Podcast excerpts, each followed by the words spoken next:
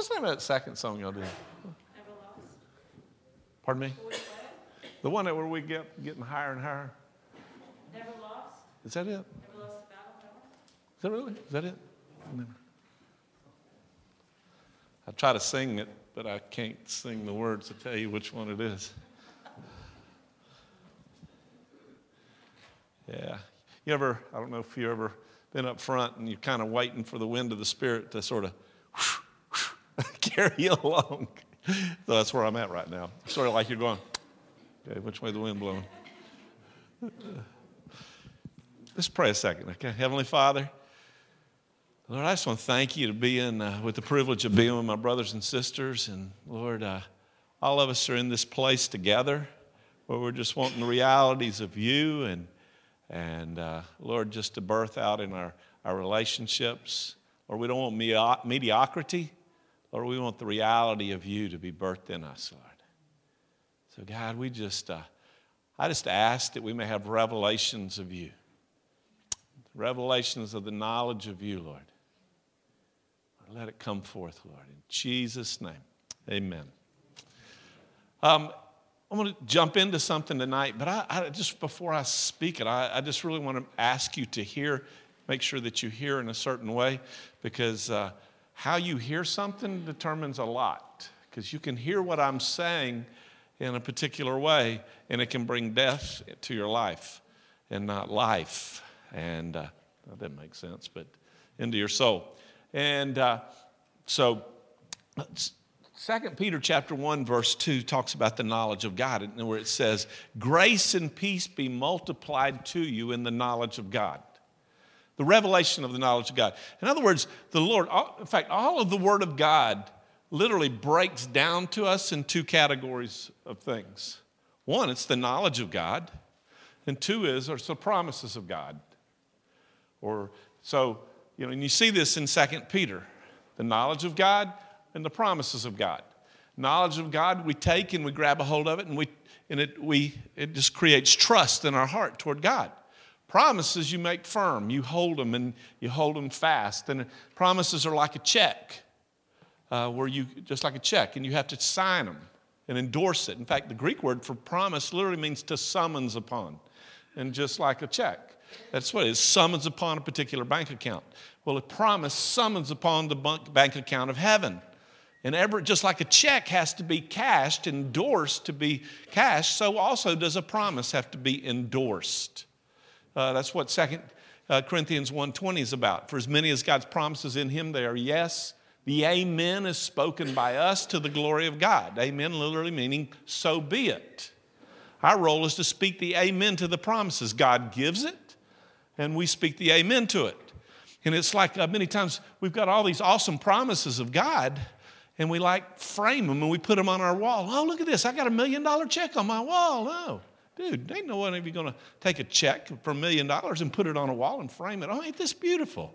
No, you're going to take that check as fast as you can or what? Cash it. And that's what God does. He gives us these promises. But the other thing He does, He gives us revelation of the knowledge of Him, knowledge of Him. And it's not something static like, uh, you know, knowing who Rick is or, you know, or knowing something about some details about something. No, when we talk about the knowledge of God, it's pregnant with, with life. And that's why, like it says in 2 Peter 1, 1 2, grace and peace be multiplied to you in the knowledge of God. And when you start catching, seeing the knowledge of God, it's like I was talking about last night with the glory of God. Glory of God and knowledge of God, same thing. And the role of the knowledge of God or the glory of God is to see it. Just see it. All you have to do is fix your eyes on it and receive it by faith. Receive what you're seeing of Him by faith. And like we said last night, when you see the glory of God, it transforms you into what? the same image as from glory to glory. So, when I go through some stuff tonight, I'm going to be speaking the knowledge of God tonight, not promises, but the knowledge of God. And that's where that verse says, you know, in, in, in 1 and 2, grace and peace be multiplied to you in the knowledge of God. Verse 3 says, God has granted you everything pertaining to life and godliness. In fact, one time I, I, was, I was crying out to God about situations in my life, and I'm going, Lord, you know, I was telling him about this situation I was in, like, like he didn't know what was going on. But, uh, but all of a sudden, I hear him say, Rick, I've already given you everything that I can or need to give you to get victory in this situation. And I'm going, Where is it? And he spoke that verse 3 to me. Grace and peace be made to you and knowledge of God. In, uh, verse 4, 3, I'm sorry. It says, He's granted us everything, everything pertaining to life and godliness through the knowledge of Him who has called you into His glory and excellence. In other words, all the life that, and peace, the life that Paula and I need to have fullness of life. Y'all, I'm not talking about life just having quantity of life, I'm talking about quality of life. And so, you know, to, to have life in the midst of our relationship comes, is, comes in the revelation of the knowledge of Him. And so that's what I was praying tonight. Y'all, we don't need head knowledge about how to do marriage. No. And that's why I'm praying and asking tonight that God would give us revelation of the knowledge of Him in marriage. Of Him. And so, if you would, you have in your Bibles, turn with me to Ephesians chapter 5. And, uh, and y'all, um, do y'all realize that, uh, you know, the Word of God is powerful. Heaven and earth will pass away, but God's Word will never pass away. Very powerful. But you realize this that there's one thing that literally will, demons cannot shut down the Word of God. But you know one thing that can? Traditions of men. Mark chapter 7, verse 12 says that it says, Jesus speaking to the Pharisees, your traditions render the Word of God none effect. And so when I speak tonight, I'm going to speak some things, y'all, that may that may be difficult for you to see or hear. And the thing I would ask you is don't swallow everything I'm saying. I'm not asking that at all because one of my favorite statements is say, call everything a lie, let God be established. Call me a liar. You know, Acts 17 11, those in Berea search the scriptures to see whether these things are so. And so, uh, you know, ask questions, you know, and, and that you know, don't bother me, like I said last night. And Jade, turn his hands loose. And, uh, but, uh, but I ask you to just see just what the knowledge of God about, about what were some of the things we're going to talk about. In Ephesians chapter 5, one of the revelations of Jesus toward us is where it says in Ephesians 5, husband is the head of the wife as what? Christ is the head of the church. I'm, I'm quoting the wrong place at the wrong time, 25. That's 22. For the husband is the head of the wife, as Christ also is the head of the church. Now, it's just, it's, it's just catch revelation of this. What does this mean, Lord? When you say, Jesus, you are the, you are the head of the church. Rick, you are the head of Paula. What does this mean? Lord, that I can see clearly. Y'all, y'all, remember last night I said this, and I'll keep speaking commercials in this. Do you remember last night I was talking about in 1 John chapter 3, verse 2 and 3, where it says, Beloved, it has not yet appeared as what he shall be, but we know that when he appears, we shall be like him, because we see him what? As he is. And we say, ask the question, why are we not like him now? Well, because we can't, we're not able to see him what? As he is. Except we can see him in faith and hope. Where little that's where verse 3 says, Who has fixed his hope on him purifies himself just as he is pure.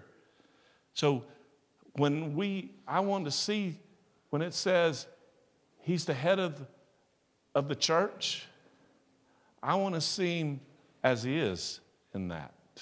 Because traditions would come in and tell us, oh, that's one thing and or the pain and sorrows in our heart will tell us what it's another thing.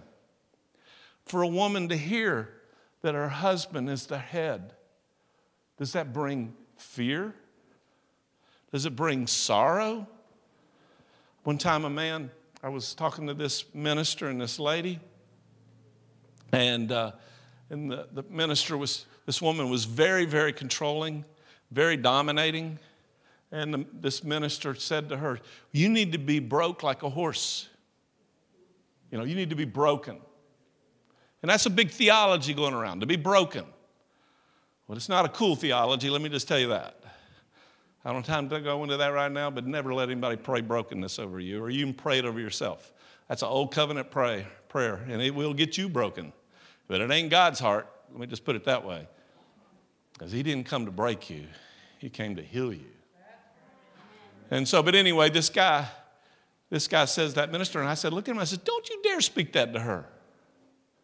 And I said, and I looked at her and I says, whenever you want to know why you're dealing with control and and and manipulation, just let me know. She goes, Well, I want to know. And so we start praying right there, and all of a sudden, guess what the Lord revealed? Her father abused her, her uncle abused her as a kid. Her boyfriend in her teenage years abused her, and she married an alcoholic, and he abused her. Four men in her life, all the major men in her life, all abused her, and all of a sudden you say, God is Father. What's the heart of that woman going to say? When I say husband is the head of the wife and she's married, guess what? Is her heart going to go, oh? Her heart's going to go, what? Going to say, well, what does it mean? Christ, as Christ is to the head of the church. Well, go with me to Matthew chapter 20, verse 25. So we can see the knowledge of Him and the revelation of Him. We'll come back to Ephesians. But to be head,